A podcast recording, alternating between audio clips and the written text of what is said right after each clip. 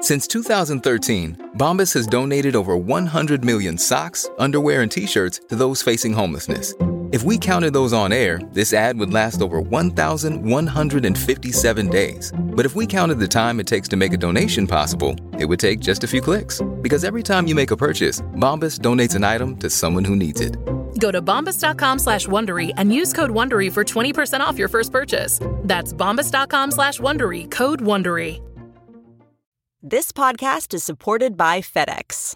FedEx offers fast delivery, more visibility, simple returns, and weekend home delivery to 98% of the U.S. population on Saturday and 50% on Sunday. With FedEx, you get picture proof of delivery, ensuring you always know where your package is. Returns are simple with packageless and paperless returns. Plus, FedEx Ground is also faster to more locations than UPS Ground. See the FedEx service guide for delivery information. So, what are you waiting for? See what FedEx can do for your business. Absolutely, positively FedEx. Welcome to the Nerdist Podcast number 473. Uh, I am going to SF Sketchfest February 7th and 8th to do San Francisco sketch, sketch comedy things. Ooh, comedy things. Comedy things. Yeah. Well, we have the Nerdist Podcast February 7th, but that is sold out.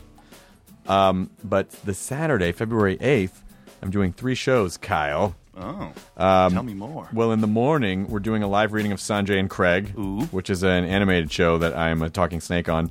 You uh, should wear a big snake costume so I that could. people know That's which a good idea. That's a really good idea. Uh, Maulik Pancholy is going to be on that show as well, as well as John DiMaggio and Nolan North and Oh Matt God. Jones. Just a collection of national treasures on this show. Listen, you got uh, you got Bender, you got Nathan Drake, you've got I'm already sold. I feel like you like got Badger, I'm already at Shut Up and Take My Money. and then you got uh, Maulik Pancholy, who was uh, Jonathan on the Thirty Rock. Oh, that was Jack Donaghy's assistant. That was Jack Donaghy's assistant. Oh, that's really interesting. I, I wasn't aware you watched Thirty Rock. I thought you went more down the on the Parson Rec Hole. Yep. It's a good word. Hashtag Rec Hole. Parks and Rec hole. Um, so that's Sanjay and Craig in the morning, and then um, in the evening, in the early evening, I am hosting a screening of Revenge of the Nerds with the cast of Revenge of the Nerds. That's We're going to do a. Q and A afterwards, and then later that night, I'm doing Bring the Rock with Greg Behrendt, where we tell stories and sing songs. That's one of my favorite shows. It's a good, it's a good show. I, used- I used to do that show all the time at Largo, and then he only does it like once a year now. You have to break out the pipes. I'm gonna break out the pipes. It's gonna be hard because Craig, Sanjay, and Craig la- yells. Ooh. Craig yells. So having to do a lot of "I'm a snake and I'm farting," which is uh, Then I think it's time to break out your, your long-awaited Leonard Cohen songs. Oh, Just yeah. whispers through something. Yeah. or like a Nick Drake. uh, oh. The beast in me is caged by thrill I would watch that. I feel like San Francisco's ready for something. You think like they're ready for that? Yeah. Um, well, Nolan North played Nathan Drake, Oh. So there's it's really they just have the same Nick last Drake, name. Nathan yeah. Drake. Yeah, there's no connection really there at all. Um, this episode of the Nerdist Podcast is brought to you by Hover. You're gonna want to secure a domain name. I am. And Hover is the way that you can do that, Kyle Clark. Oh, good call. What's a what's a domain name that you might want to look for? Uh, Parks I'm and Rec Hole? I'm going to go Rec Hole. Just Rec Hole? All right. So you get. Not, by the way, W R E C K is a different. yeah. Oh, yeah, yeah. No, you I mean, tried to get that. That was gone a long you mean, time ago. Like, you mean recreational hole? Yeah. Yeah. Rec hole. Parks and Rec hole. yeah. Uh, Recreational hole's still filthy. It's still bad. There's no iteration of it that's okay. Uh, but Hover makes it super easy to buy uh, domains. Uh, you don't have to be an expert to get a domain if you've never registered a domain. But I feel like most people who listen to the podcast probably, like I do, have like 30 domains that they continue to re-register every year that they will never use, but it's fun. Beyond papal nip slips, what's another classic Hardwick domain? Uh, dude, my nipples are huge. Oh, that's a good. Dot .com, dot .net, and dot .org. That dot .org. Yeah. I feel like that's a new organization well, we that, that gives it a little bit of spiritual weight. Like Yeah. it's like there's a, something to it. the Huge Nipple Foundation. That's right. Hover takes all the hassle and friction out of registering a domain. It's it's super easy. There's powerful tools to manage the domain. Anyone can do it. Then you can start building your web presence right away. You're going to need a domain to establish a URL to then put your web thing on oh, there. that's how it works. I've been doing the internet all wrong. Well, all you have to do is search for a few keywords, parks and or rec hole, and Hover will show you the best available options or the suggestions. And uh, it's super, super easy. And new customers get 10% off with the offer code. Are you ready? I am. What do you think the offer code is? I'm really hoping it's Rec Hole. It's not rec hole, although we could talk to them about that. um, it's something that might come out of your rec hole, which is burrito. Oh, yeah, That's often coming out of my rec hole. Yep, it's a burrito, uh, not al burrito. Burrito. Usually we do the offer code Nerdist, but uh, I I am I think some people will be bummed to because they're so used to Nerdist. Uh, but we're gonna mix it up a little bit on you. Ten percent off using the offer code burrito at hover.com. Register your domain today, and thanks for their support. This episode- is Broken Bells. Ooh. You've heard of them. I love the you know the Broken broken Bells. Bell. I love the broken bells. You get the James Mercer. You get the Danger Mouse. You put them together. You they got make the, the, broken sounds. bells. Individually, they're working bells. Yes, And functional bells. Then they together- smush together and, they those- break. Yes, Yeah, from smashing the bells it's together. a classic story. Yep. Tale as old as time. It is. Uh, song as old as rhyme. Yeah. Uh, Beauty and the Beast. Good. Thank you for playing along with Yeah. that. Uh, but we went to Danger. I don't know what they're actually called, but we went to Danger Mouse Studios. Uh, we went There's to no Brian's- better version of that name. There's Danger Mouse. Danger Mouse Studios. It's not, I don't think it's called Danger Mouse No. Studios. But we went to Brian's. Uh, uh, Brian Burton is his Yeah. actual name, and we went to studios. And Brian is. We, we a should, lot- we a should lot of- clarify. a lot it's of the songs- Brian Burton and not the classic cartoon character not Danger Mouse. not the car- cartoon that ran from like 83 to 92 which was great by Solid. the way One of the best theme songs. um, danger mouse beauty and the beast. So uh, brian burton has produced a lot of the songs that you probably like. Um, he's an amazing producer and a musician and and he and james mercer just sort of came together to uh, f- form this entity that has its own com- and like the first broken bells album which i adored um, instantly i was on board. I'm like they found a sound like they didn't have to search for it. They had it Oh, right yeah. away you know a Broken Bell song when you hear it. And they have a new album that's out now, uh, Kyle, called uh, After the Disco, and it's February 4th is the date. That drops into stores and digital uh, retailers. And so the guys um, did uh, a song for us. and it's probably the prettiest thing we've recorded on this podcast. Yeah, so I really get super excited about uh, when musicians agree to play songs on the podcast, and so they actually recorded this in their studio, which is a, a version of their uh, song "Holding On for Life," and it fucking sounds like it should be on an album. When you played it for us, Jonah was like, "Oh, is this the single?" You're like, "No, this is our version this of is the this, song." they just made this for us. so somebody start isolating those tracks. Well, I would love to just take all, all of the. We've had some really great musical performances on from. Wil- Wilco Wilco to to to Tom Kenny to Ben Folds, Paul Goddamn Williams. Paul Williams, uh, Tenacious D, Brendan Small, Lindi Ortega. Like we've had uh, Sara Watkins. Dear God. So we could put together, you know, like uh, we'd never be able to. I feel like we should put it together and just release it as a charity album, like just do it for a charity. Oh yeah. Um, but it's again, it's always tough to get the you know the, the the labels and things to sign off on these types of things. So maybe someday we'll be able That'd to be figure really that cool. out. But um, but it- there, we have a pretty spe- spectacular body of work now um, that we should put out at some point. But anyway, Now I just want to greedily ask you for those, you know, off mic and just get all those things. I'll send them to you, Kyle. All right. But if you share the one I want, I will destroy you. Oh. All right. Here's the Noise Podcast number 473 with Broken Bells. Beauty and the Beast. Now entering Nerdist.com.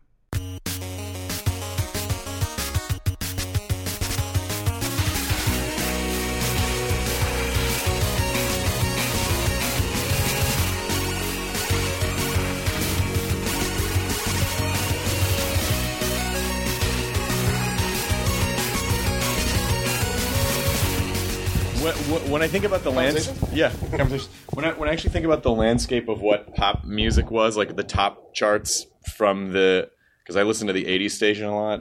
I listen to the new wave and the '80s station, and just to hear like you know John Waite had a hit, you know, like that would never fly now. Like that guy would never fly. Well, now. you know, the, the the the most the biggest case of it is uh, Christopher Cross, the guy who, because of MTV, like stopped having a career. We're just talking about this. Oh, really? Because he just didn't That, that fit was what the they bill. said. Like, you know, Christopher Cross is just like a dorky looking dude that had a beautiful voice and had great songs, and then and then everyone got to see what he looked like, and all the girls who were swooning over his words just were like, "Oh, he looks like my uncle," you know. They say it's what killed his career. I just like Huey Lewis because I feel like wasn't his uh, wasn't his behind the music just completely dramaless? There was, No, there that's was exactly no, what we were just talking about. There yeah. was no like he was like, yeah, it was great. Yeah, and then things slowed down, so we stopped, spent time with our families. Fucking good dudes, good outlook.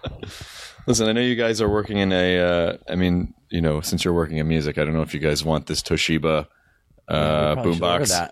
It's got a cassette deck on it. Tapes are back, man. Are they really though? Burger Records uh, is this this guy that got all the uh, t- cassette r- tape rights from a lot of different bands, from like labels that didn't care because they don't make tapes anymore. Last year, he sold six hundred thousand cassette tapes. Holy shit! Yeah, and he just is this dude from fucking Fullerton that just has a little shop, and he just puts out like, you know, he does a lot of sub pop bands. He'll put out their tapes and stuff like that, and then he'll get like old punk bands. As a novelty thing, sort of. no, because the kids, the kids are buying cassette tapes. Why are the kids buying? As a novelty. No, no, no. they think it's cute, right? I don't know. That's what I thought. I mean, got- to I- get a cassette player, you've got to go to a thrift store or something, right? There's a there's like again there's a record store in my neighborhood called Jackknife Records and Tapes, and I get into arguments with the owner guy because he's like he's like he's like yeah I'm going to expand the tape section. I was like don't fucking don't don't do that. And he's like no no no it just sounds better. I was like you can't. It's universally known to be. It's like there's the like the floppy like you know flexi disc record, and then there's the cassette tape. That'd be rad. Yeah, but kids are We're buying putting them. our shit out on zip drives. Yeah, Listen, God, the kids love Jaz drive these days. So if you want to bump it up to 100 megs, nice. yeah. that's the that's the way to do it. But it's also for like younger bands. It's it's become so cheap. It's like you know ten cents to have a tape pressed or whatever. Oh yeah. You know, Okay. I'm, I'm almost even kind of annoyed with like it's a cassette that's actually a flash drive, or it's a cassette that's a phone case. Like I'm the cassette, it was not a great piece of technology. Though my current wife, I made her one of those mixtape. Current wife, Current wife, yes, as opposed to all the others. Uh, no, but like uh, my wife, when we were first starting dating, I had one of those I'm flash gonna drives. start calling my wife. My current Current wife. wife. See how long that lasts. yeah, my, uh, well. our friend Rob Schrab refers to his wife as his ex girlfriend. it's not wrong, not wrong. funny. But yeah, a little mixtape thing. Make a list. But the audio degrades. Like the audio degrades. If you listen to it like Yeah. ten times, Oh, the yeah. audio is degraded by that time. Yeah. So why would why would people? Do you remember metal tapes? They- Yes! metal tapes. What really Oh, was yeah. going? Was that actually any better? You I know? think the the the, the um the good thing about tapes though, I remember when I was in college, I used to put stuff on a cassette when I had when an album came out that I liked the artist, but I wasn't so sure about the album the first time I heard it. I would put on a cassette and just leave it in the car because that way I couldn't fast forward stuff, and I would I would just ah. live with it for a week or two.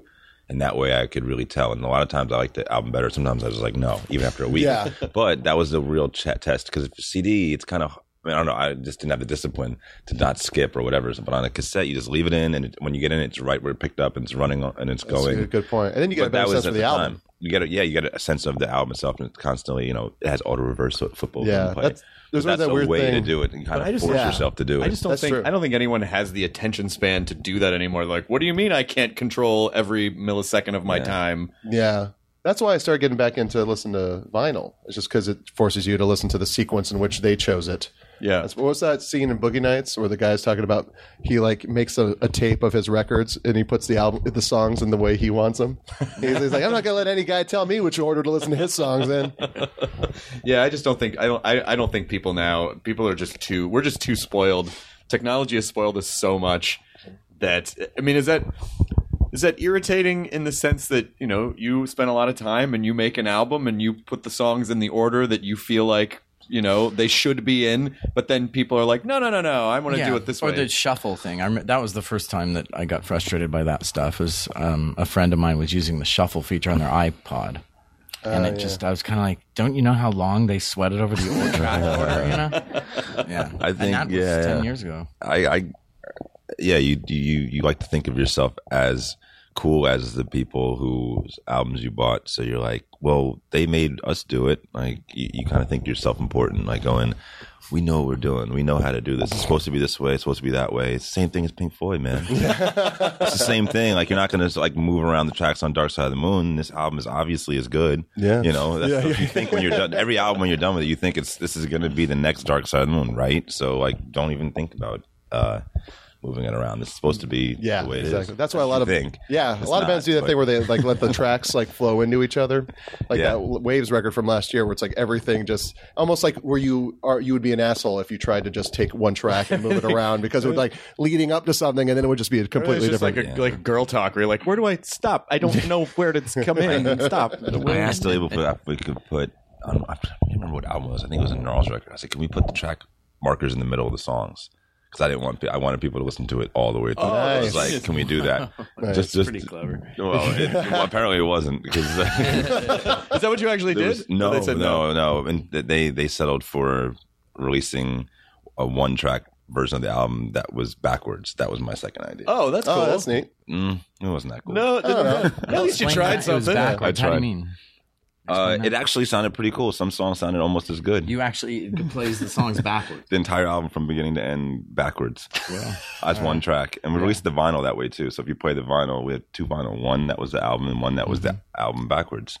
And did you do that thing? You know how you can get the grooves reversed where you put no, you I didn't start do the all needle. that. Oh, okay. I, I thought that sounded kind of complicated. So I just, Yeah. I just thought, no, just do a double vinyl. I don't like I don't like double vinyl records where you have to get up every three songs and turn it over. I can't stand that. yeah, the 180 grams. I just won't even get a record if it's like that for the most part. But they were like, well, do double album. I was like, well, we'll just, if someone wants to listen to the album backwards, they can put on this version of it and you can listen to it backwards. It's very interesting. Any hidden messages? kind of cool. That, No you, hidden you started the trend of no. forward masking, where you Yeah. actually had to listen to the album forward to get the And songs. then, and then I think people were like, I think we gave it away, the backwards one. Oh, nice. Um, people were like, well, you're giving away the album. They'll just reverse it, and then they can. But it's like they want to do all that. They can just. Yeah, yeah, then they earned it. You know, if you want, More power to them. but it is it's kind of it's kind of interesting to piecemeal your i mean i'm not as i say like people don't have attention spans. I do exactly the same thing but it i guess in theory it's probably pretty much the same as like i'm going to read chapter 4 of harry potter and the order of the phoenix then i'm going to read chapter 12 of game of thrones then i'm going to read chapter 13 Yeah, yeah. of uh, confederacy of dunces like y- y- Yeah. of basically just these are the only chunks of the story that i want to hear right now You ever like go to a girl and make her a mix book? I make her a mix book. Yeah, yeah, all these are my favorite mix. chapters from, yeah. That's what they had to do, uh, but years ago. Years, like, yeah, a long time ago. long time ago. Uh, I, I I don't expect you to remember this, but I met you guys because we did Jimmy Fallon together, and it was the time you played Ghost Inside, and it was right after it was right after the first Broken Bells album came out, and I was one of the ones who, as were many others, who got it, downloaded the tracks, a couple of the tracks, the second they were available. And uh, and I I kind of nerded out on you guys after the show, and I felt I was like, oh, I think I I think I nerded out a little too much. Like you guys are really great, and as I've been listening to the, to the track, I mean, I did that thing that people do. I did exactly the same thing that people do, where, where you go like, I'm experienced enough. I know how to talk to people. Yeah. this isn't going to happen. I was I just really, you guys are great. Get in your head immediately. yeah, um, but uh, but it I was. remember the show. I remember doing Fallon. Um, I don't remember if it was good or not, but I remember doing it. Do you Yeah. remember doing it? Yeah. It was like they put like the audience behind you and Yeah, oh they put yeah, the they're all audience- rocking out.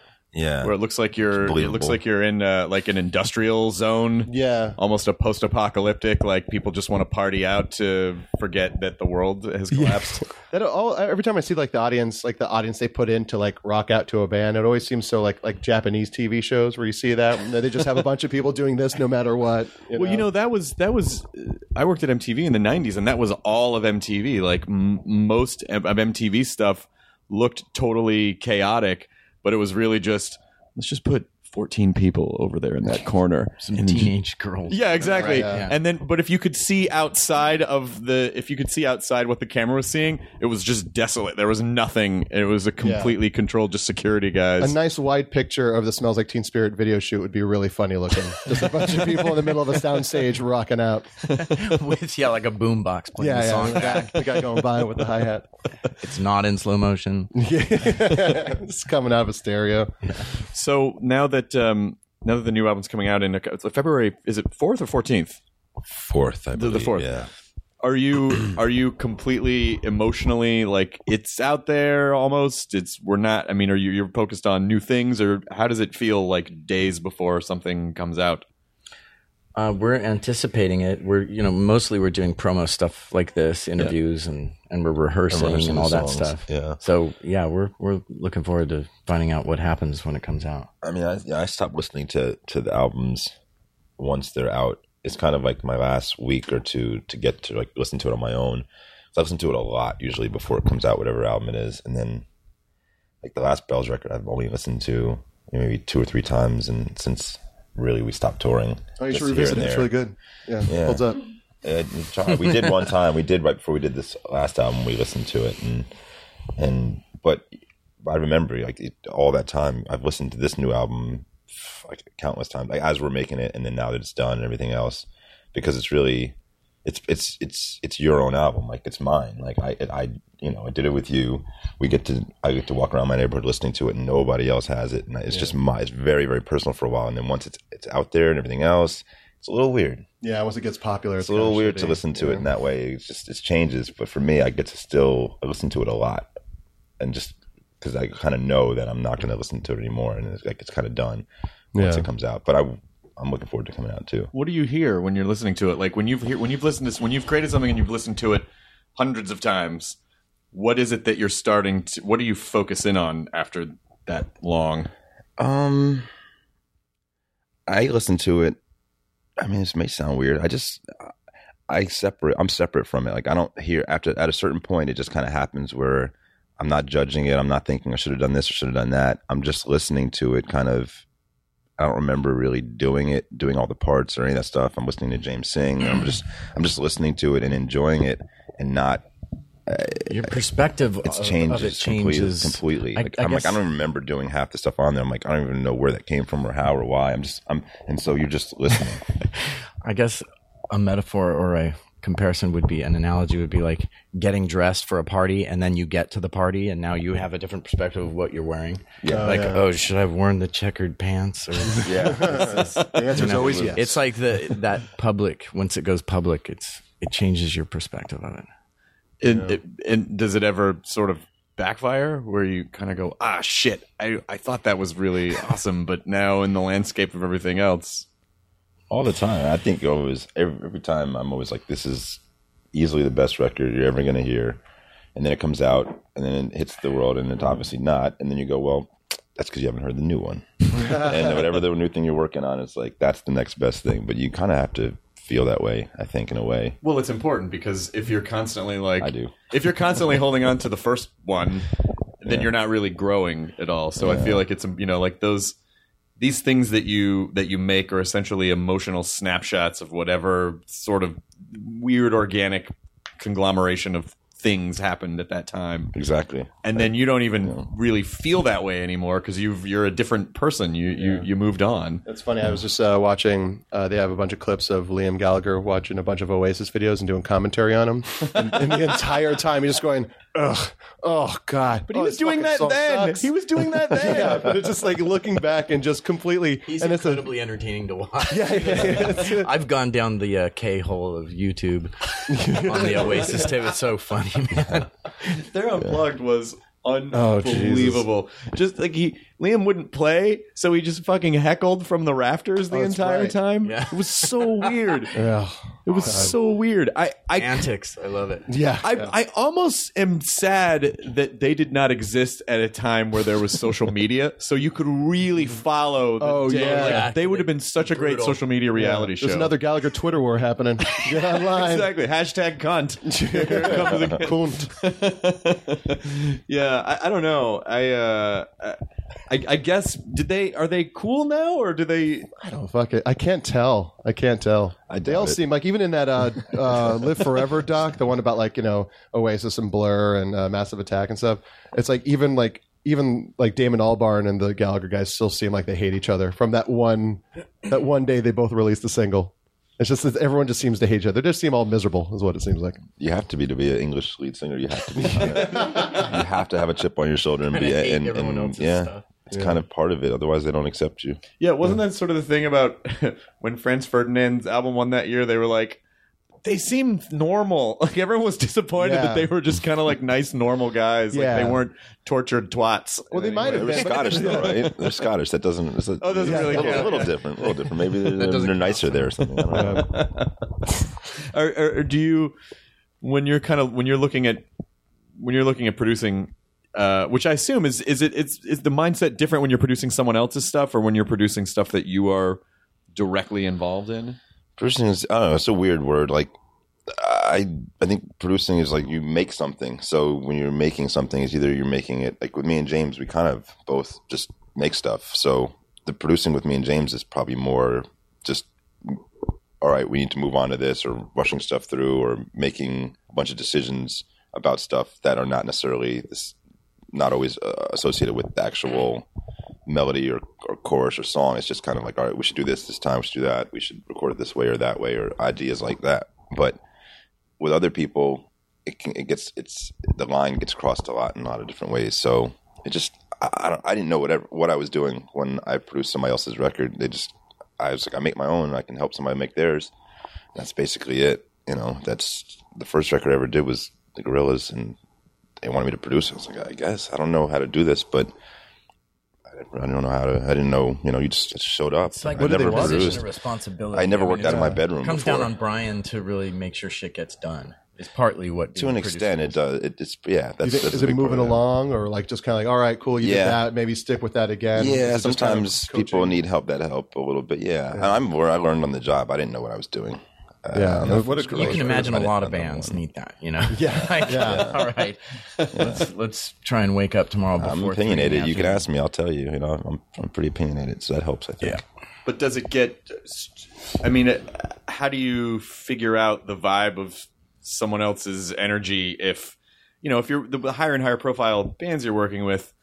Yeah, they're you know I'm sure they have ideas about stuff and there's Yeah. probably egos and Yeah. you know so how do you how do you draw the line and where do you you know do you compromise or you just go look it's this way or don't don't work with me I've been fortunate though. I've I've I usually don't go that deep into anything if it doesn't work out pretty quick early on, um, with tastes and the ability to do that because that that kind of stuff keeps me up at night. The idea of man, there's this one part of the song and it's going to keep on there, be on there, and I want it off and I can't. Like that would that drives me nuts. I can't do it. So luckily, I've been mostly been able to work with people who want me to like it. So that's a good deal. You Yeah. know, I want them to like stuff I bring to the table, and I want they want me to like it. So if they don't, then I try something else. And if usually if I don't like what they do, they usually try something else. It's I've been lucky like that. Um, bands is it's a little bit more complicated. But I mostly have worked with kind of one person usually. You know, back I mean, Black Keys is two people. Damon Damon was one. James is one. Um, Sparklehorse one. Yeah. A lot of stuff I did was one person, one person at a time. You know, full bands, not so much. a lot of uh, egos floating around in that situation, probably. Yeah, it can be a little bit political here and there, but I mean, usually it's one on one is is kind of kind of is okay because if you don't like somebody and it's just you two, you either keep going or you stop. You either you like somebody or you don't, or you, know, you get along or you don't. So with um with a guy like uh like Beck, where you know he kind of like tries to, pull off something different every record. Um, when it came to Modern Guilt, was it he's all I want to do a bare bones thing, or were you say, or did you go to him saying, why don't we try a bare bones like you know four piece band with your for this album? No, there wasn't a four piece band. I mean, there wasn't. It was just mainly him, him and myself, and he did most of the stuff on there. Oh, really? Mainly- yeah, yeah. I mean, there was some. There was a couple of times we had some people come in on songs, but for the most part, try to get him to play almost everything on there. And Nice. I did the beats and stuff like that, but for the most part, it was mainly him. And we didn't talk about it. You know, you just same thing with me and James. You know, we just show up and. I mean, when we do stuff, we just drive to the studio. Like if we were going to work today, easily, if we had two or three days off in LA, we don't write anything ahead of time. We don't talk about what we're going to do. It's like let's go to the studio. It's like okay, we go here, we come in here. We'd probably take a break immediately.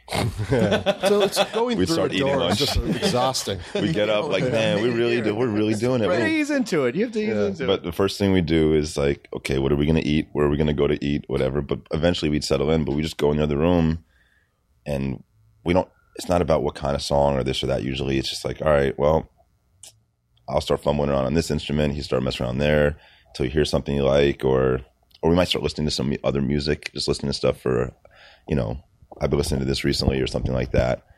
But we'll just go, and then by the end of the day, we'll have this. We'll have a song.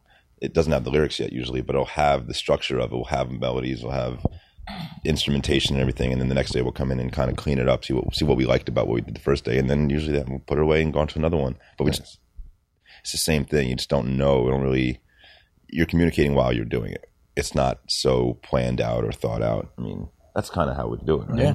You just kind of don't know. Yeah, I, I kind of I, I like that idea because it it feels more of a it's more like a respect the chemistry, you know. Yeah, Like it's organic. It's- yeah, you, you you it's the same. Is your process pretty much the same when you're doing shins stuff? No, I sit usually alone and and just write with the guitar, you know, and it's yeah, it's a different different thing altogether. It's not as collaborative at all. Was that a reaction to like coming out of Flake Music? Uh, yeah, you know, I think that's kind of the reason I started Shins was so that I could um realize a song, you know, on my own and just make sure I, it was sort of a control thing, I guess. Yeah, and then and because uh, the first time I heard Flake Music was when I got the Scare Chaka split, and then like there was a song called Shins. And Yeah, then, oh, like yeah. w- was that just to have like a connection to the Flake Um, Music stuff, or was that just because that that song sounded like what would become the That, stuff? it was a little bit of that. It was I had this notion that there could be some other band that would be more melodic and more pop oriented yeah, and not as um, stuck in the sort of 90s idea of everything having to be a little bit lo-fi. a yeah either in the 90s i think things had to either be macho in some certain way like punk rock in a certain way Yeah. or they had to be ironic and sort of tongue-in-cheek And not Yeah. care about any. and I, I kind any of by the end of the uh, 90s i was really sick of that sort of thing i was really tired of it Well, just So that, that was the shit Yeah, yeah. Which was like the whole kind of like you know that if you were talking about like a big example of like the pavement, just like the oh whatever, nothing's we're not that serious, you know. yeah but you know they did really cool stuff too but it, it just it was a you know i just wanted something some different direction Yeah. Listen, not to bring it back to Huey Lewis, who was on the cover of this Rolling Stone from 1984. But uh, Brian, before you got here, I was saying I, I happened to catch three different Huey Lewis songs today, just flipping around Sirius XM, and so and I just had never really listened to the lyrics of Heart of Rock and Roll before. Oh, really? And maybe it's because I'm getting older now, but I found myself out loud agreeing with the lyrics. Like yeah it's all music. It's rock and roll. It doesn't matter if you go to cleveland or sunset boulevard. Like i was actually agreeing with heart of rock. Like that's an that is an excellent point. Everyone's doing the same thing. They're Yeah. just drawing from a different well um, They had to make a song and tell people. You had to explain it to people. I guess. I guess, guess yeah. they didn't know. people didn't. i always i feel like that's that, that doesn't happen What anymore we need to do a song about. Yeah, rock and roll songs about the concept of rock and roll don't really seem to happen anymore. it's so it's it's not easy to do. there was the billy joel song what was that Still rock and roll to me. there you go Yep, Yeah. that's right. Give me some of that rock and roll music. Yep, that's right. Uh, uh, rock and roll by Led Zeppelin. It, it just, Yeah. I, I love guess, rock and roll. I guess at that time, guys are good it is. It totally is. I guess maybe there was still that was still within the the, the kind of the the umbra of oh rock and roll is still kind of a fresh new Yeah. thing, and now people are like, now yeah, there's the remains of rock and roll on our just, just the shattered, just picking through. Everyone's real sad about it. I mean, I don't even know how I would. When I think, I, mean, I know what '80s music is, and I know what '90s music sounds like. I have no idea what like 2000s music is. I always thought it was kind of a jip. We got ripped off, man, because the whole 2000s, you can't call it anything. So people just don't don't even they're just gonna ignore it. It's not fair. Like they got people got 60s. You can say 60s. You can say 70s. Oh, You're you saying just say because it's 90s. hard to sort of Yeah. People just go. Mm, now it's going to be what's the aughts. teens. The I've heard that what- yeah. The yeah, but people would rather just not say it. Yeah. I don't think Yeah. they're. Gonna, I think they're just not going to say it. Yeah. Yeah. I mean, you try. It's, it's so just just going to get like, well, Yeah. Well, I remember it was gotta compete. seven when. but yeah. that was that. you that, to that compete with the whole century now, and yeah, that's not because fair. the two thou- well, the 2000s started what you were talking about earlier. It was this like shuffle culture, and so you know there weren't. It's like the idea of verticals and people just sort of sticking to those kind of musical verticals wasn't. It's not really. Everything's so just mashed up and smashed together that it's it's not really a thing any. There's or no- at least from this perspective we have right now, it doesn't appear to be a thing. Like when you look back to the '90s, what you consider '90s music, you were saying didn't start until after yeah, Nirvana. no, the, sorta? 91 was still the 80s. 1990, 1991. Yeah. 92 started changing a little bit, but they were still kind of the 80s. You look at Yeah, the movies early and stuff. like Poison and Madonna. Like there's still a lot of pop. right? Yeah. And the '60s isn't really something that 65, it's 6, like 65 is when it really what started, right? What we consider that, Right. So we that think of the 60s. True. Oh, right. Yeah, I guess up, and, So up when until is- then. Yeah. When it was does still kind of the 50s. start? Kind of That's right. Yeah, there's way. still like Beatles. Like, there's still like just these four part harmonies. Yeah. and then it, and then it starts to break down. And the more drugs, the war. are doing. Yeah. too. But the you know. '90s too is kind of split, even towards the end, where it's uh, you know the the grunge became pop, and then it just got really aggressive with you know the Korn and Limp Kicked in the dick and- rock? Yeah, yeah, that's great. Fucking The Limp Bizkit. Yeah, yeah. Break break stuff. Man, I, I, I worked at K. I did the overnight shift at KROQ from '95 to '97. It was the best time to be there mm-hmm. because they. It was like, you know, it was just sort of like riding out that last wave of grunge, and I, I'm so thankful that I missed because there was a playlist. You had to play all the songs. on the Silverchair, I like Silverchair. I like Silver. They were, they were- Candlebox. No, just I that did not last like little. Candlebox. Silverchair. They were like 17 years old. Yeah, Like, they yeah, were they were. they were teenage Australians. They were grunge han- There's Hanson. no excuse for Candlebox. um, but the but the late, you know, like just kind of missing that, not having to be around music in that late in the late 90s. Yeah, it was good. gross. It was gross. Korn would refuse to tune their bass. That's every time I hear it, it just sounds like a guy that just loosened all the strings and is just kind of hitting at it with a fucking metal pick. So where do you see like do you even think about, you know, do you look at the landscape of what's out there and say and consciously say like, "Oh, there's this hole and it'd be great if we could fill this hole," or does it really just sort of like you just kind of go with whatever happens in the moment? You mean when making it or after? Yeah, or just sort of surveying, like you know, right before you. I know you say you come in and you just start dicking around until you find something, but but you know, in between those periods, are you do you kind of look at the landscape and go, yeah, it feels like something around this kind of theme would work right now. Yeah, maybe we should have done that. I don't think. I wonder don't know. if I don't that know. Works. You know, for anybody. Maybe. I mean, I, I think it, it can happen accidentally. I think with the Black Keys, there was a whole. There wasn't any rock bands really that. Well, I'm not talking crap about other rock bands or rock bands or anything like. But it sounded almost like classic rock music, but it was done in a modern way. But it just had a thing to it. But there apparently there's not that much of it now. It's just not. There's a lot of hip hop music's really big, um, dance music's really big, and all those other things. But there's not a lot of rock and roll bands that are, that do something that's that simple, and that, that obviously plugged a huge hole. But I don't think they were thinking about that when they started. You know, Yeah, well, ten to twelve been- years ago. They had been doing it for so long. Right, but it just it happened that the hole came along. They Yeah. didn't. They didn't. It and just was it, happened the while they did it. Like you know, the White Yeah. Stripes tapered off, and then someone needed some you know loud guitar rock, and they were just kind of the you know just so happened they were two piece as well. But you know, like that all that stuff was still happening. Like you know, the Jay Reatard, all the kind of garagey stuff that was happening, and then it's just one of those things that you know, oh no, it's your turn. You go up there. You guys, you guys can handle it. It'll be all right. But yeah, I don't think that people. I don't know. I don't think people think about that as much as it finds them. You know, I think it's that's what I. I think for us, it'll find it. But if it does, but I don't know. I mean, I don't think it's very similar what we do to anything. But I think most people probably feel that way. To be honest, like when they think they're doing their own stuff, they're like, "No, this is super unique. No, No, it sounds like nothing. It sounds like everything. Yeah, I was and going to say that earlier. but I don't because like know. you guys just have it's like a Broken Bell sound. It's there's you know I wouldn't be able to put it in anything as far as like it's like oh that just sounds like Broken Bells. Yeah. you know, and which is a great way to be I think in a band. Yeah, the, the sort of the analogous thing in comedy is that someone has such an original voice that you cannot picture anyone else doing their material, or you're like, oh, those jokes are unstealable because there's so much about who that person is. Yeah, That And makes such- it funny. Yeah, yeah, and then there's such an they're so tied to that person as opposed to just oh that person's saying funny things. yeah, It's like Louie Anderson. yeah, like yeah, like Louie Anderson, Kevin Meaney. Kevin Yeah. Meaney. No one else can talk about pants. Pants, people. Ah, pants. Oh, I, I heard I heard a story that Kevin Meaney did a show and he came backstage and got really pissed off about something and it just sort of shattered my image of like he's the fun loving bow tie wearing guy. yeah, he's a meanie. Fuck you for that joke. I true. I didn't want to. Um, uh, did you did you follow a lot of comedy? No, I'm just That's so like Kevin Meaney's not a pull that most people would just immediately have. Like, well, but he's that sort of comedian. Yeah. Yeah.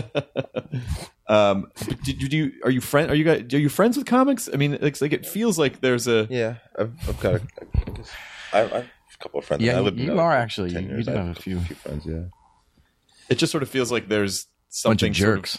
comedic. oh, you guys did the um, my friend, uh, some friends of mine at Soapbox did the the, the Ghost Inside video with Oh, Christina yeah. Hendricks. yeah, yeah.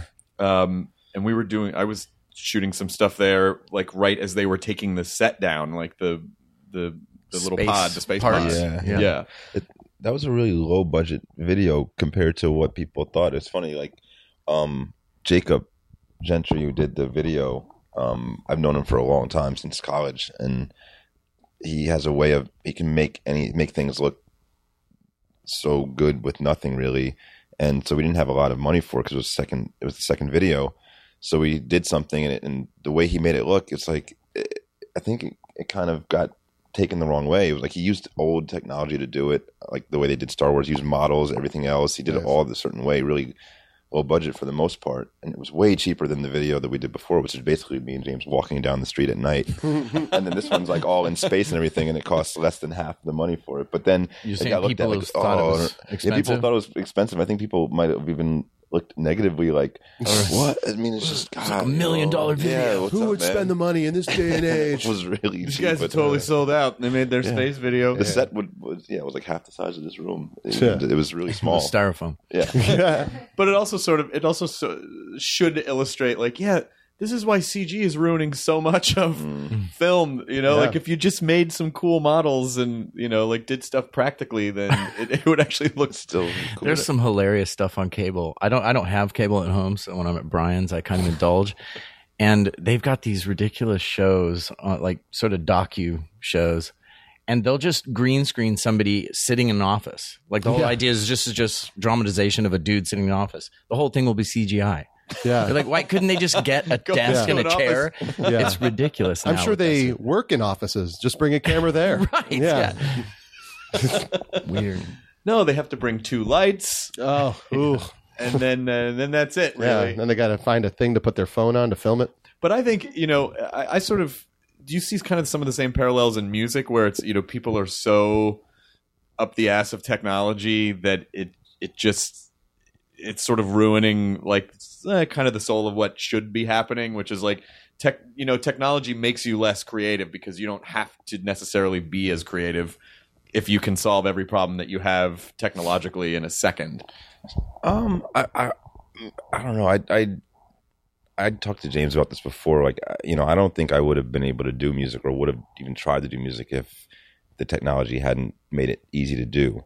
I, you know, I had never, I didn't really play instruments when I was younger. I was in college already, and uh, it, you know, wanted to make films, but the filmmaking stuff looked so bad, and you didn't sound like, didn't look like the real thing. You know, it was just the beginning of DV and stuff like mini DV and things Yeah. like that. But the music stuff actually the digital way of recording at, at, in your room basically was close. Like you could fake it. You could act like you were a real band or like a real musician.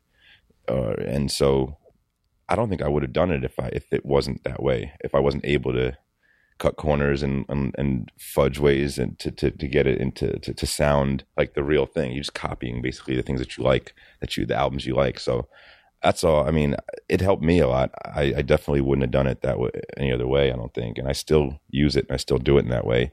And you still you have to be creative still, even in that, because everybody anybody can have that same technology, that same thing, and they're just going to make different stuff.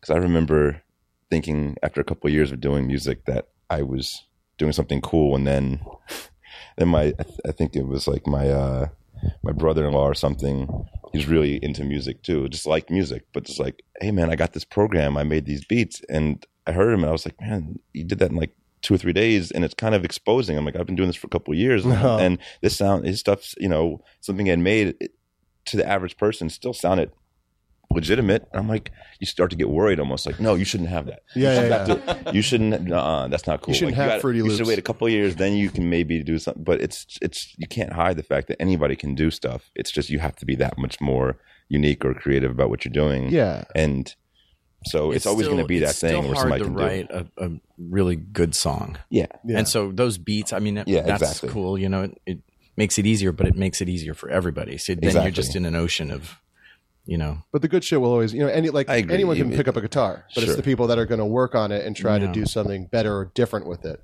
that'll end up, you know, r- you know, the good shit will rise to the top. Yeah. Well, it's finding the. I, I think it's just finding your voice or whatever that is. I, I've been so. I don't watch American Idol, but I saw one clip and something Harry Connick Jr. said made me. It, it- my heart wept with joy that someone finally said this. But he basically called them out. You know all that annoying soul yodeling shit that mm-hmm. American Idol made popular, like like the verbal do- Olympics kind of yeah, thing. that verbal Olympic stuff, and then All the notes. and then yeah, all the notes, and so you know everyone thinks like, oh, that's so great, that's so ta-. There's a clip where where a girl does that, and Jennifer Lopez is just like, oh, that's so amazing, and then Harry Connick Jr., who's a like ridiculously trained, I mean, like m- like music since he was a tiny tiny boy. Yeah. he just uh he explains the pentatonic scale to her and he's like well it's, it's actually really not that impressive i mean that's just and then she's like no you don't know what you're talking about and he's like no i really feel like i know what i'm talking about but I've never heard i've never heard someone publicly especially like on that show call out like yeah that's that's just a lot of bullshit that's Yeah. really not that that's really not that hard to do Well, we talked when we talked to Ben Folds. He was talking about how he was getting so irritated with people just trying to do all the notes that, like, when he started doing Ben Folds Five, it's like he was going to just like do real static, just one note kind of singing with each thing instead of trying to. So do you ever kind of go through? Uh, there's that that thing that uh, that Coco Chanel said, which I think applies to a lot of things, where she says like right before you leave the house, you look at yourself in the mirror and you take off one thing. So basically, just like simplify. Like, do you when you when you listen to something? I like that this is the analogy for this. I don't know why I thought of that. I don't know why I thought of that. He's always quoting Coco Um, Chanel. I use the fashion thing as well, though. She was a visionary.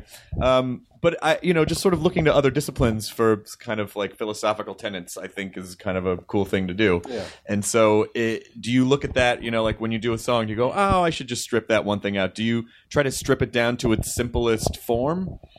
Um, it probably should more. You know, I don't know if we think about it that much. It's like, does it sound cool or not, or you know, is, is something about it annoying you or not? Sometimes, yeah. I mean, it's definitely have a habit of layering. I know I do. Um, that's usually a technique used by people who can't actually play. So, so that's that's something I've developed over the years. I'm really good at layering now, and so yeah, that's the first thing you do is layer a whole bunch of stuff, and then sometimes you can go, okay, take this off or that off. But um, it is almost, yeah, I think it is better usually to just take something away than to add something. I agree. How do you know when it's done? Um, February fourth. Are you good at Are you good at letting? I mean, like you said, you don't. You know, like once it's out, you don't really listen to it anymore. But emotionally, are you good at sort of going? Oh, that song's done. Nah, I'm gonna just kind of move on to this next thing. I mean, I am, but I don't know. I mean, yeah, I am, but I'm not the one singing on the song, so it's a lot easier for me. I'm I'm mostly judging it, so as long as I like it, I'm good. I don't have to worry about most of the. the I other second thing. guess more than Brian does songs. I'll be throwing Brian ideas like two weeks after we thought we were done. Yeah, but sometimes it, it's it's it's it's valid, but it, it takes me a while to get my head around that. Sometimes because I do have to put myself in a place where I'm like, that's done. I have to kind of move past it, um, and I'm constantly having to do that. But I'm not always right about it. But I, it's a it's a habit that I do as well. So, but a couple of times, or more than a couple of times, James has done that. Like, we really should look at this. We really should look at this, and then it saved songs before where it's like, I can't believe we almost put that out without doing that. You know, so it does work. Well, both you guys have done really innovative things. And do you ever think about it? Does that ever trip you out at night when you're just kind of lying in bed and like, oh, I, I've done all this stuff and it's it's been doing well and I, I guess I'm doing something right. How do I keep doing that? Or do you even think about it in those terms? Do you ever step outside and look back, or are you just kind of a head down, like just push forward, move forward kind of a thing? I mean, you've done the innovative stuff. I think. with with people, with people, and not you know. Just the way it's- you're the one. I mean, well, as far as you know, just strange ways of putting out music and. I mean, stuff I- like if that. you ask the average person, I mean, not that I consider it a job, but if you ask the average person who goes to work a whole lot, if he just will show up one day and go, you know, I think I've done this. I think I, I think I won. You just, you just- you're not going to just like go turn around, just like leave your here's my keys, here's my stuff. Like I, I think I've done this really well, and nobody has anything on me. I'm good. Yeah, that last It's report not I put really the in- way you kind of your mind really works. You don't just don't look at it like if I feel you know. anxious about, you know, I don't know what's coming next and what am I going to do? What if, what if, you know, if things go bad or whatever, anxiety, which happens sometimes, mm-hmm. right? I just sit down and start writing because I know it's the only thing I know that I can do in the meantime that, you know, could end up being good. Mm. So I do kind of just go back into the salt mine, you know, and just work it out. Yeah. I mean, I know it's a tough it's a tough question to answer, and I know it's probably kind of annoying to talk about the process because it's sort of it just is a very natural thing that you guys do without probably thinking about it too much. But the reason that I ask is because I know a lot of people who listen want to do the same kind of thing or similar stuff, you know, maybe in other fields. And, you know, I, I constantly try to remind people like, you're your biggest obstacle. So it's always fun to hear people who have figured out how to push through themselves and kind of get their own brains out of the way, how they do that and and what is you know, like when you kind of come up against the wall, how do you push through that? It's, I mean, you described it pretty well. I mean, I don't know that, that there's a, a secret except for knowing that, like you, what you just said, which is you, you know, you're running the race, you know, with yourself. There's nobody really next to you. And most people don't even know that that that they can do it. You know, it's I don't know. It's I mean, I just keep working. I, Yeah. I, and if something, if I'm having a hard time figuring something out, I move on to something different, and I just keep doing that. just keep moving, though. I think is the something main pops thing. out. I mean, it's some at least when I'm sitting and writing alone, you know, I um things kind of happen unconsciously. It's like when you finally stop paying attention that something cool happens, you know.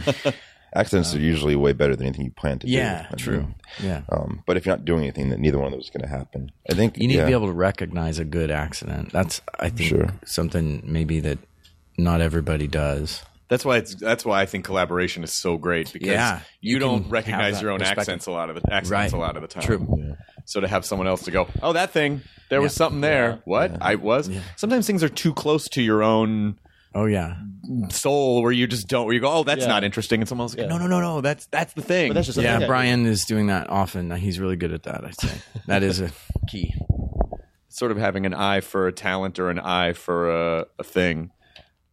Is there is there any specific thing you look for when you're when you sit down and you, do you when you first start collaborating with someone? Do you go, well, let's just start fucking around and kind of and I'll just sort of figure out where your where your brain is at.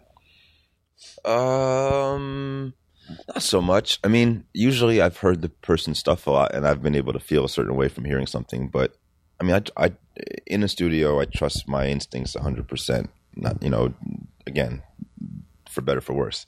I genuinely just think, oh, if I feel something, then it's real. So we'll keep we're keeping that, or it's what's based around that. But I do that all the time, um, and just I, I I've seen it with people who I've seen over the years now, and and I haven't really had to go outside of that. And I think you can do that, and it'll either work out or it won't. But it's really hard to do it if you don't have you don't really have a, a strong opinion and go with what you think, whether other people really agree or not. And you know they'll make you kind of unpopular sometimes or whatever, but um, it's really just that. Like if I hear somebody doing something and they're like, "Yeah, but I've done that a bunch of times before," it's like, "Well, that's why I'm here." You know, do it again. Or you know, well, so and so did that. It's like, see, now now we're starting to go down a path that I can't really. That's not something I do. I've never really been.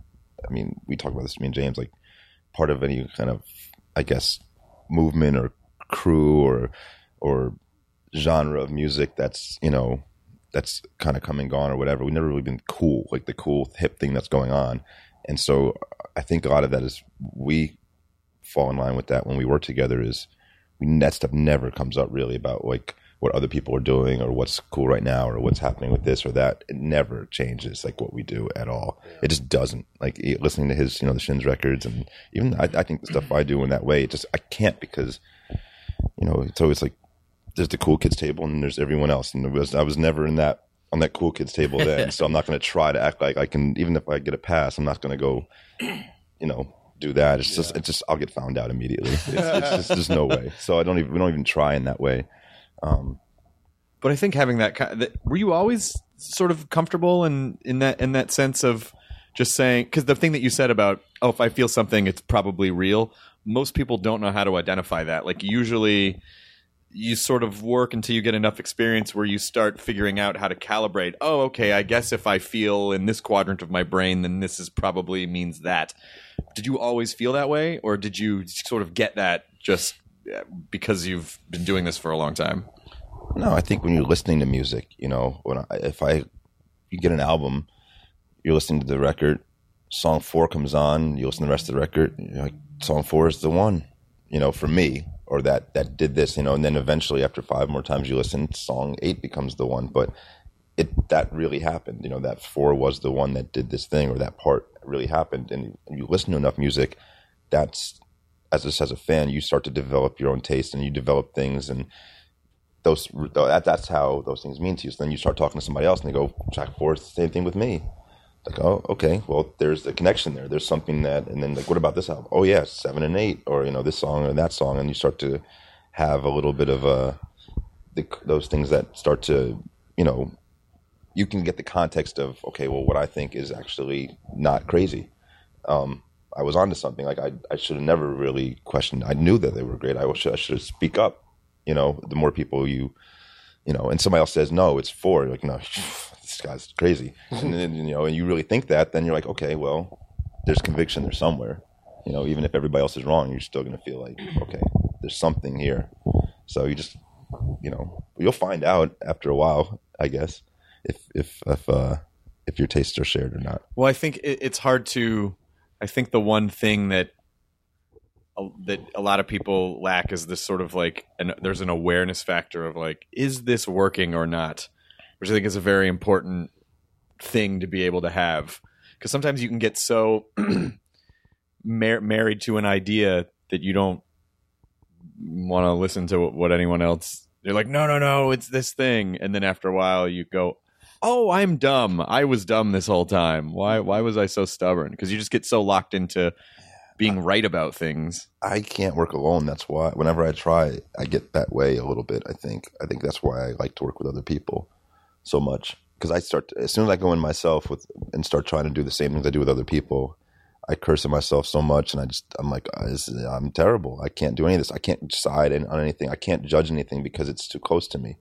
So I was I found that out a long time ago. So um, it's I was like, well, I'm not going to even. Uh, I'll go to this other thing, which is working with other people, and that seems to work out because I'm a fan. Is you know a lot about what you know. I hear stuff and I react to it, and I've learned to make things as well.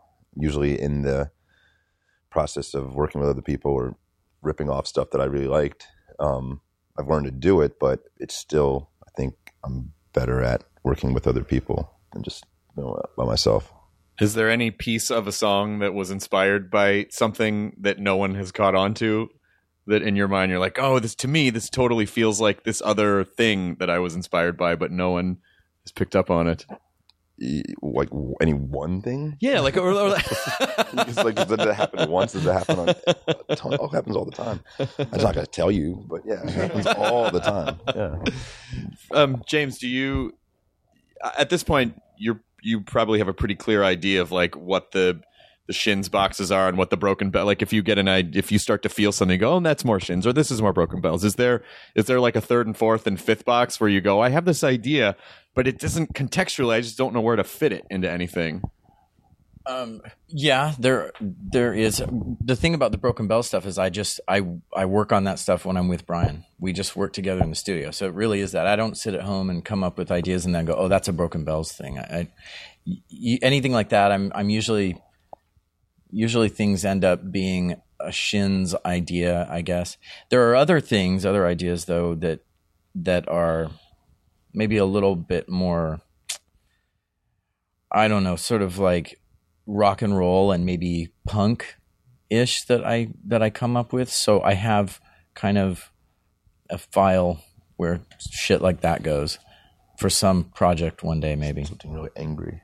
No, it's just like more. It's just more kitschy okay. in a in sort of a fun punk sort of way. Yeah, I find myself sometimes getting in that mood, and I'll write that way for a while. But so I'm not going to put that on a Shins record, probably. You know. But are you do, you do you ever think like, oh, someday I'll put, or, or is that stuff just kind of personal, just for you? Uh, no, I do. I think about it. Like, what am I going to do with this stuff? I like it. You know, it'd be fun to do that. I think, but I just, you know, it just right now goes into the pile of random shit. Is there anything that you feel like, uh, oh, I still want to do X, or I still, you know, there's this, this kind of area of my brain that I still want to explore that I just haven't hit yet? Hmm, no, I'm not that sort of thinker. I just, I'm, you know, I, I'm pretty much pretty satisfied with what I'm doing. I'm not like thinking about writing a novel or some weird thing like that now. No. like that. Yeah. Um, if you if you kind of go through periods where you feel like, nah, I just don't really have anything to say, do you do you give in to Shut that? up. You just you just shut up. Well, you know, some people, you know, some people are like, oh, I'll go to Italy for a month and just kind of like recharge, or I'll just go Yeah. sit by myself in a cabin, or I'm totally maybe I'm I'm just not artistic in that sort of way, or that's not how my brain works. I don't know. If I were to go somewhere to write, if I was, I'm going to lock myself in a cabin in Alaska. I think I would just feel all this pressure. like I'm here. I've got to do this. It's got to be fucking awesome when I get out of here, or I'm a failure. I don't know. It'll take all the fun out of creating. Yeah, I think I'm just maybe it's just sort of the family I come from. We're just much more pragmatic and boring. no, but it just it, it's you know I think there's a if if you come from a family of you know like what what what does your dad do? He was in the Air Force, career Air Force guy. Okay, so he, he pretty much was like a get shit done kind of yeah, guy. oh, totally. Yep. You figure it out. You just Yeah. fucking you if you you know Yeah, you get up absolutely. You get up in the day and Yeah. it's like whatever the thing is, you just got to fucking figure it Yeah, out. and he grew up on a cattle ranch. He's not. It's just practical people. Yeah. You know what I mean? Yeah. Yeah.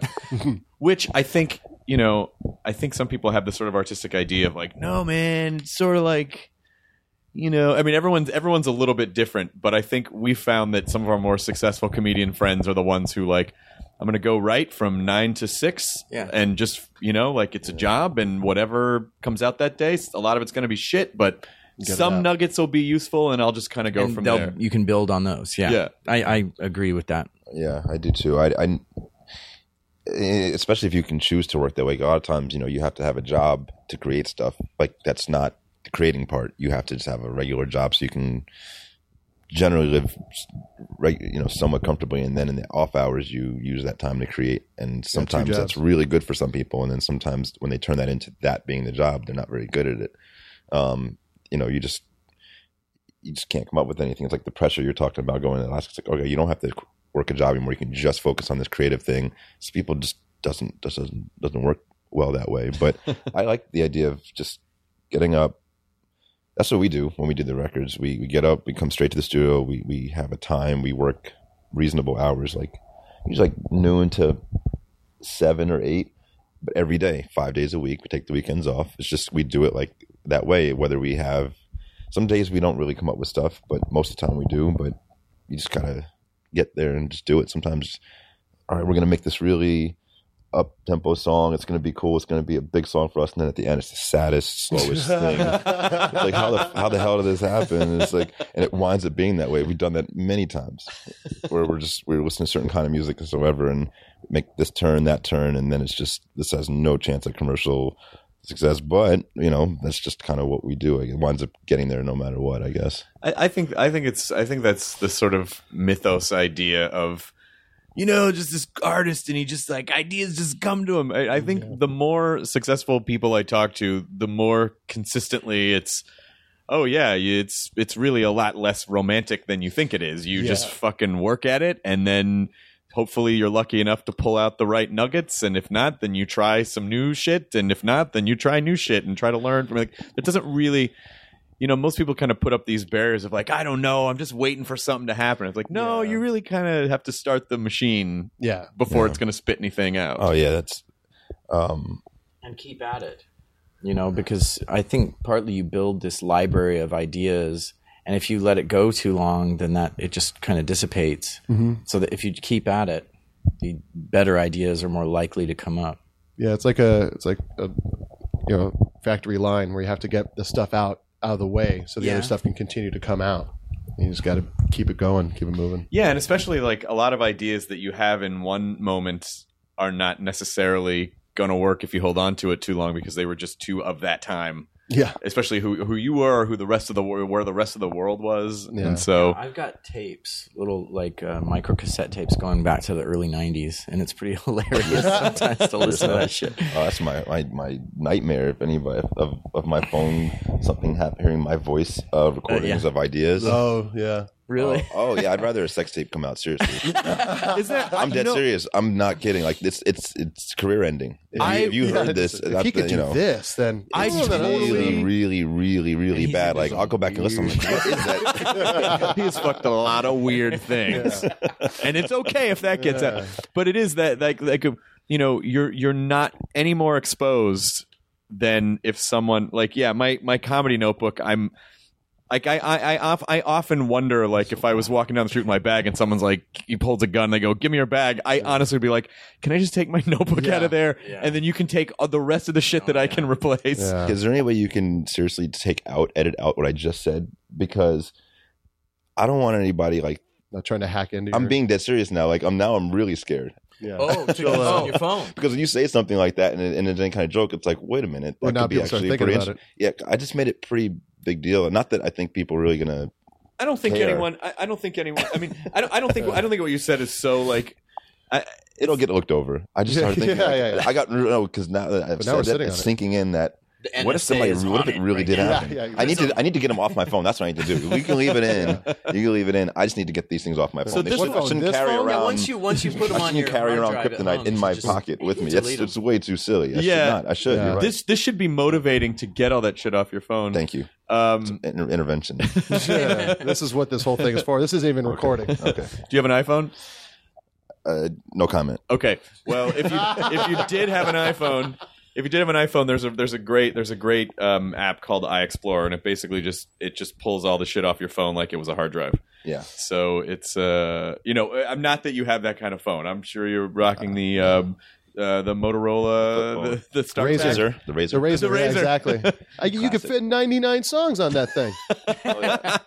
And they Spent eight hundred dollars on that. Yeah, That yeah, came out. exactly. God damn it, the Razor. I liked the StarTAC phone. I really liked the StarTAC. Phone. I love the razor. That was the one that was designed after like the Star Trek communicator. So it like it, that. it just like popped open. Yeah. That was the vision of the future that we had. Um, so what do you? What's next after February fourth? Then then what happens? Are, are do you go back and and start doing more Shin stuff, or do you tour? Do you guys tour together? We're going to tour. We're touring. We're, we're rehearsing now for the tour, so we'll start touring, and that's going to take us into the summer, I think, um, for the most part. Festivals. Do you go out with a band, or is just the two of you? We have two more guys that come with us. Cool. So it's, it's a band. It's four of us. Yeah. Are you doing, we do uh, live stuff? Yeah, You doing Coachella? we are. You looking forward to any of the reunions going on at Coachella this year? Yeah, OutKast. I mean, luckily OutKast. we're playing the same OutKast, day yeah. as them, so we get to see that. That's Nice. What else is happening? Neutral Milk Hotel. Okay. Yeah, they're on tour now, I think, right? Yeah, I think they're doing theaters right now. Yeah, that should be good. Yeah, I, I mean, we're only going to get. I think we'll probably only get to be there on the one day, and then we'll be, you know, shuttled out somewhere else, and then we'll be back the next weekend. I think. Yeah. Is the touring part kind of anticlimactic because you've pretty much done all of the work up to that point, and now it's just like, oh, here's all the shit we've been working on for a while. Like here it is. I mean, Not really. I mean, playing live shows is pretty intense, you know. So I, I Yeah. and it can be really fun and especially when they Fine. cheer and love you. It's, it's kind of you forget that that's, that's fill good the part, but hole. yeah. well, it is. It's such a every it's, night. It's such an. It's such an. Uh, like the idea of it still bends my brain a little bit to think like you can just sit. You can just sit in a room and fuck around and just make a thing, and then just place that thing somewhere, and then thousands of people will show up, and then all of a sudden it's like it's out of you. It's out of your body. Do that thing again. Do that thing. Yeah. Yeah, yeah.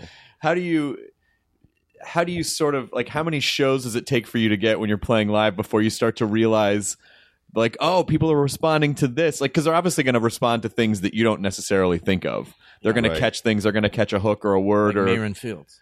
Right so how do you you know like how long does it take you guys to kind of like get in sync with with like what an audience like wh- what the ebbs and flows are Hmm. It shouldn't take us long. I think yeah, after the first kinda- week or so, we're, we're playing the same size venues. After the first week, we'll start to know what songs are and what parts are connecting the most. I think.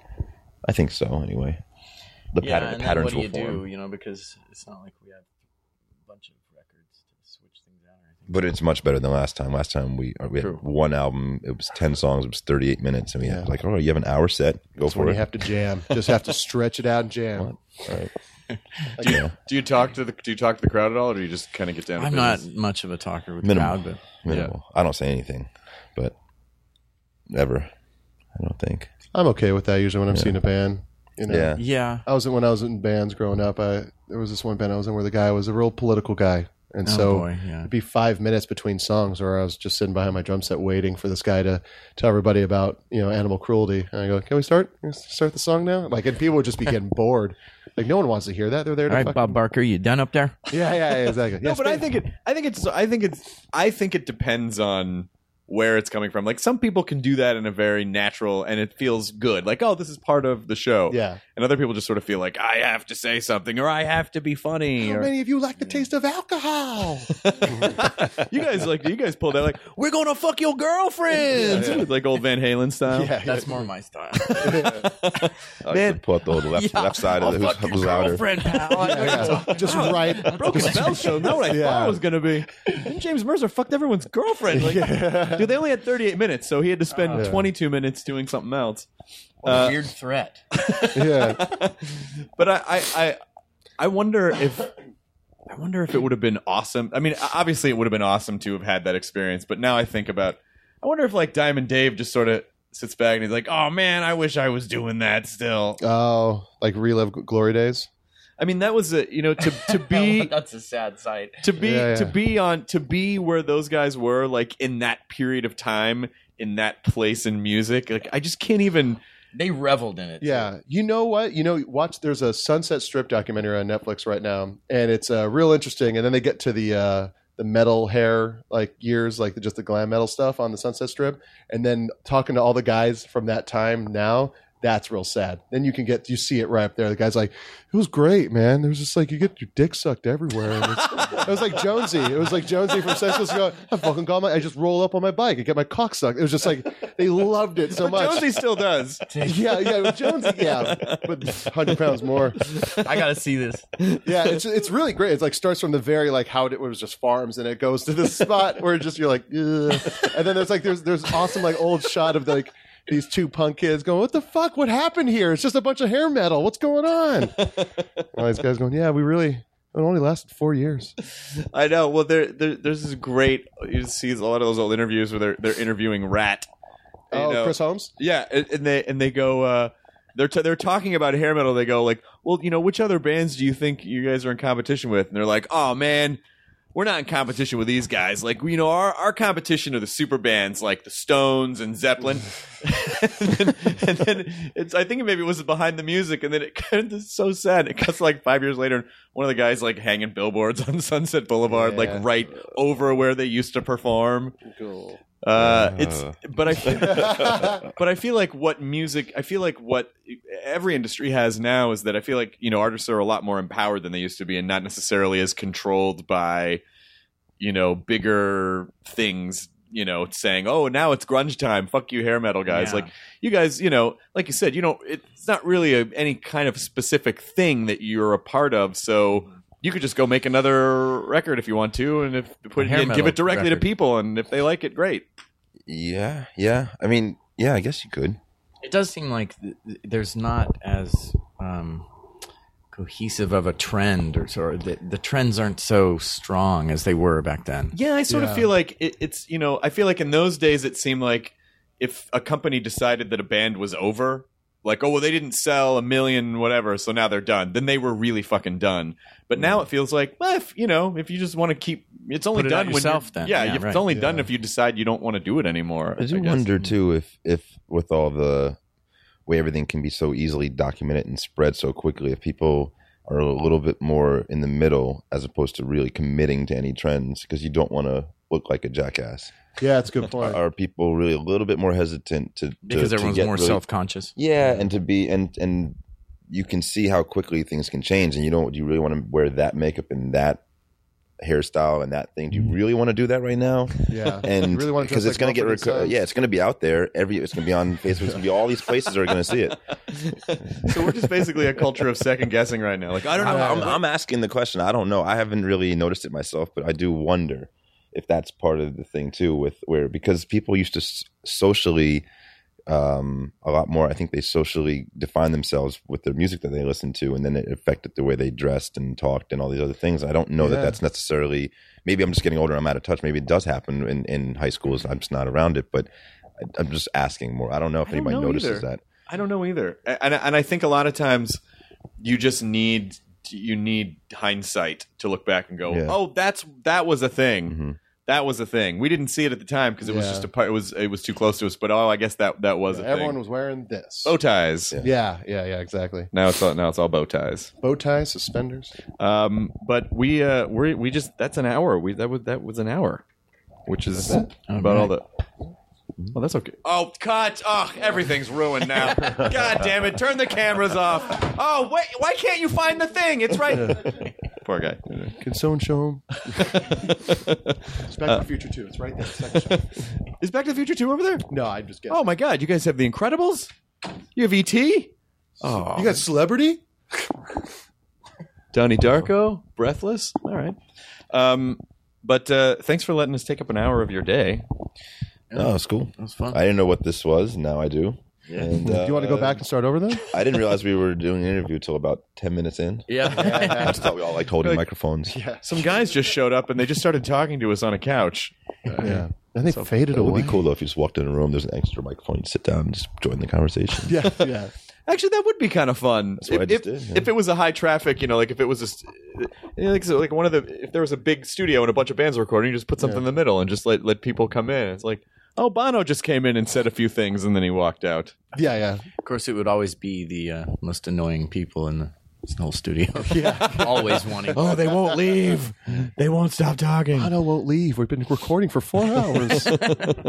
Uh, but it was really nice to nice chat with you guys, and and thanks for thanks for having us. And and if it's okay, I just want to take a minute and look at all the weird stuff, the cool uh, retro stuff here. Does that jukebox work? Yeah, it does. This was a real '80s studio, and I liked it, so I tried to keep it '80s when I tried to mess around. Did you with it. curate all the Yeah, records I in there? bought a bunch of. and who printed yeah. out the little labels? They look. Todd did. They Todd have did. programs on the computer that can make it look old. oh, that's rad. That, that fit. Was that thing. LaserJet? It was a dot matrix printer. I always uh, rip with off the trying little- to take the dots off the, little- side. Ugh. Super loud. There's a Were these already here? All these golden platinums?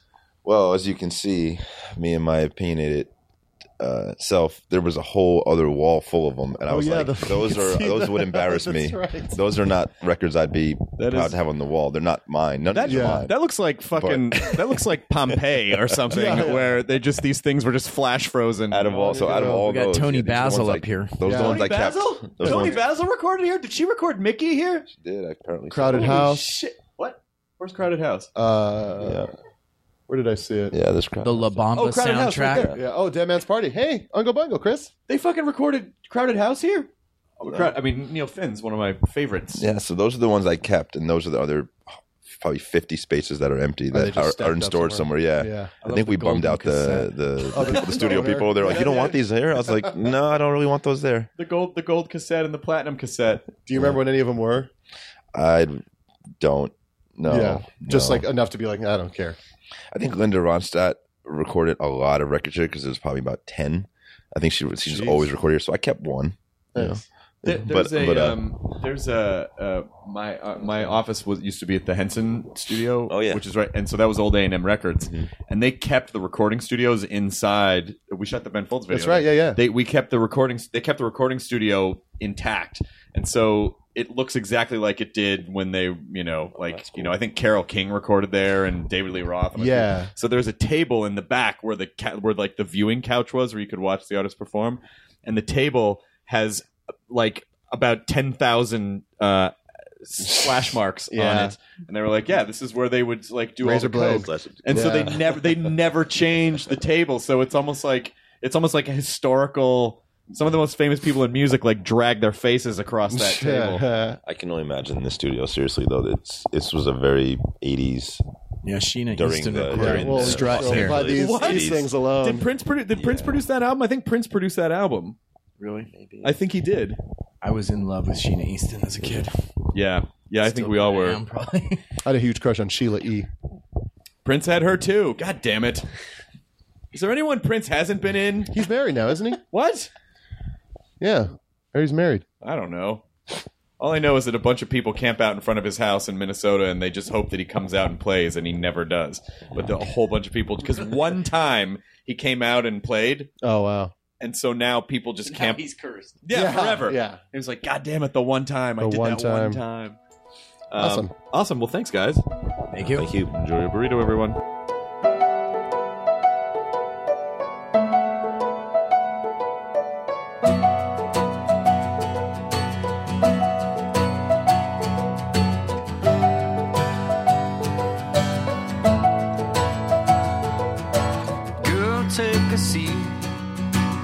Rest your weary bones.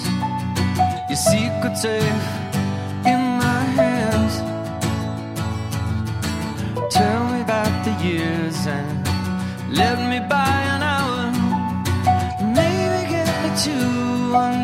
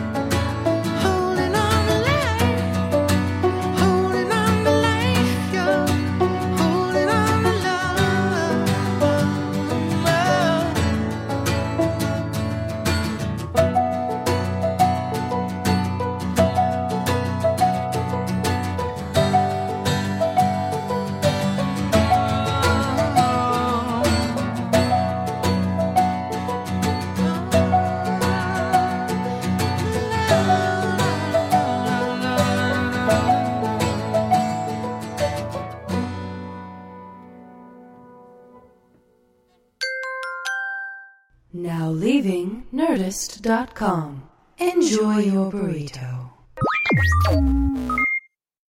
In the climate ravaged year of 2072, the city of Pura stands as a miraculous green haven, a geoengineered paradise that protects fortunate residents from the global catastrophes of heat domes, fires, floods, and droughts. Demetria Lopez heads up Pura's public relations, tirelessly promoting the city's idyllic image. But when she stumbles upon a dark secret that, if exposed, would be the downfall of Pura's existence, she must decide who and what she is willing to protect. From Wondery, the makers of Academy and Dr. Death, The Last City stars actors Reyes Sehorn, Jeannie Torrado, and Maury Sterling. Follow The Last City on the Wondery app or wherever you get your podcasts. You can binge all episodes of The Last City early and ad-free right now by joining Wondery Plus.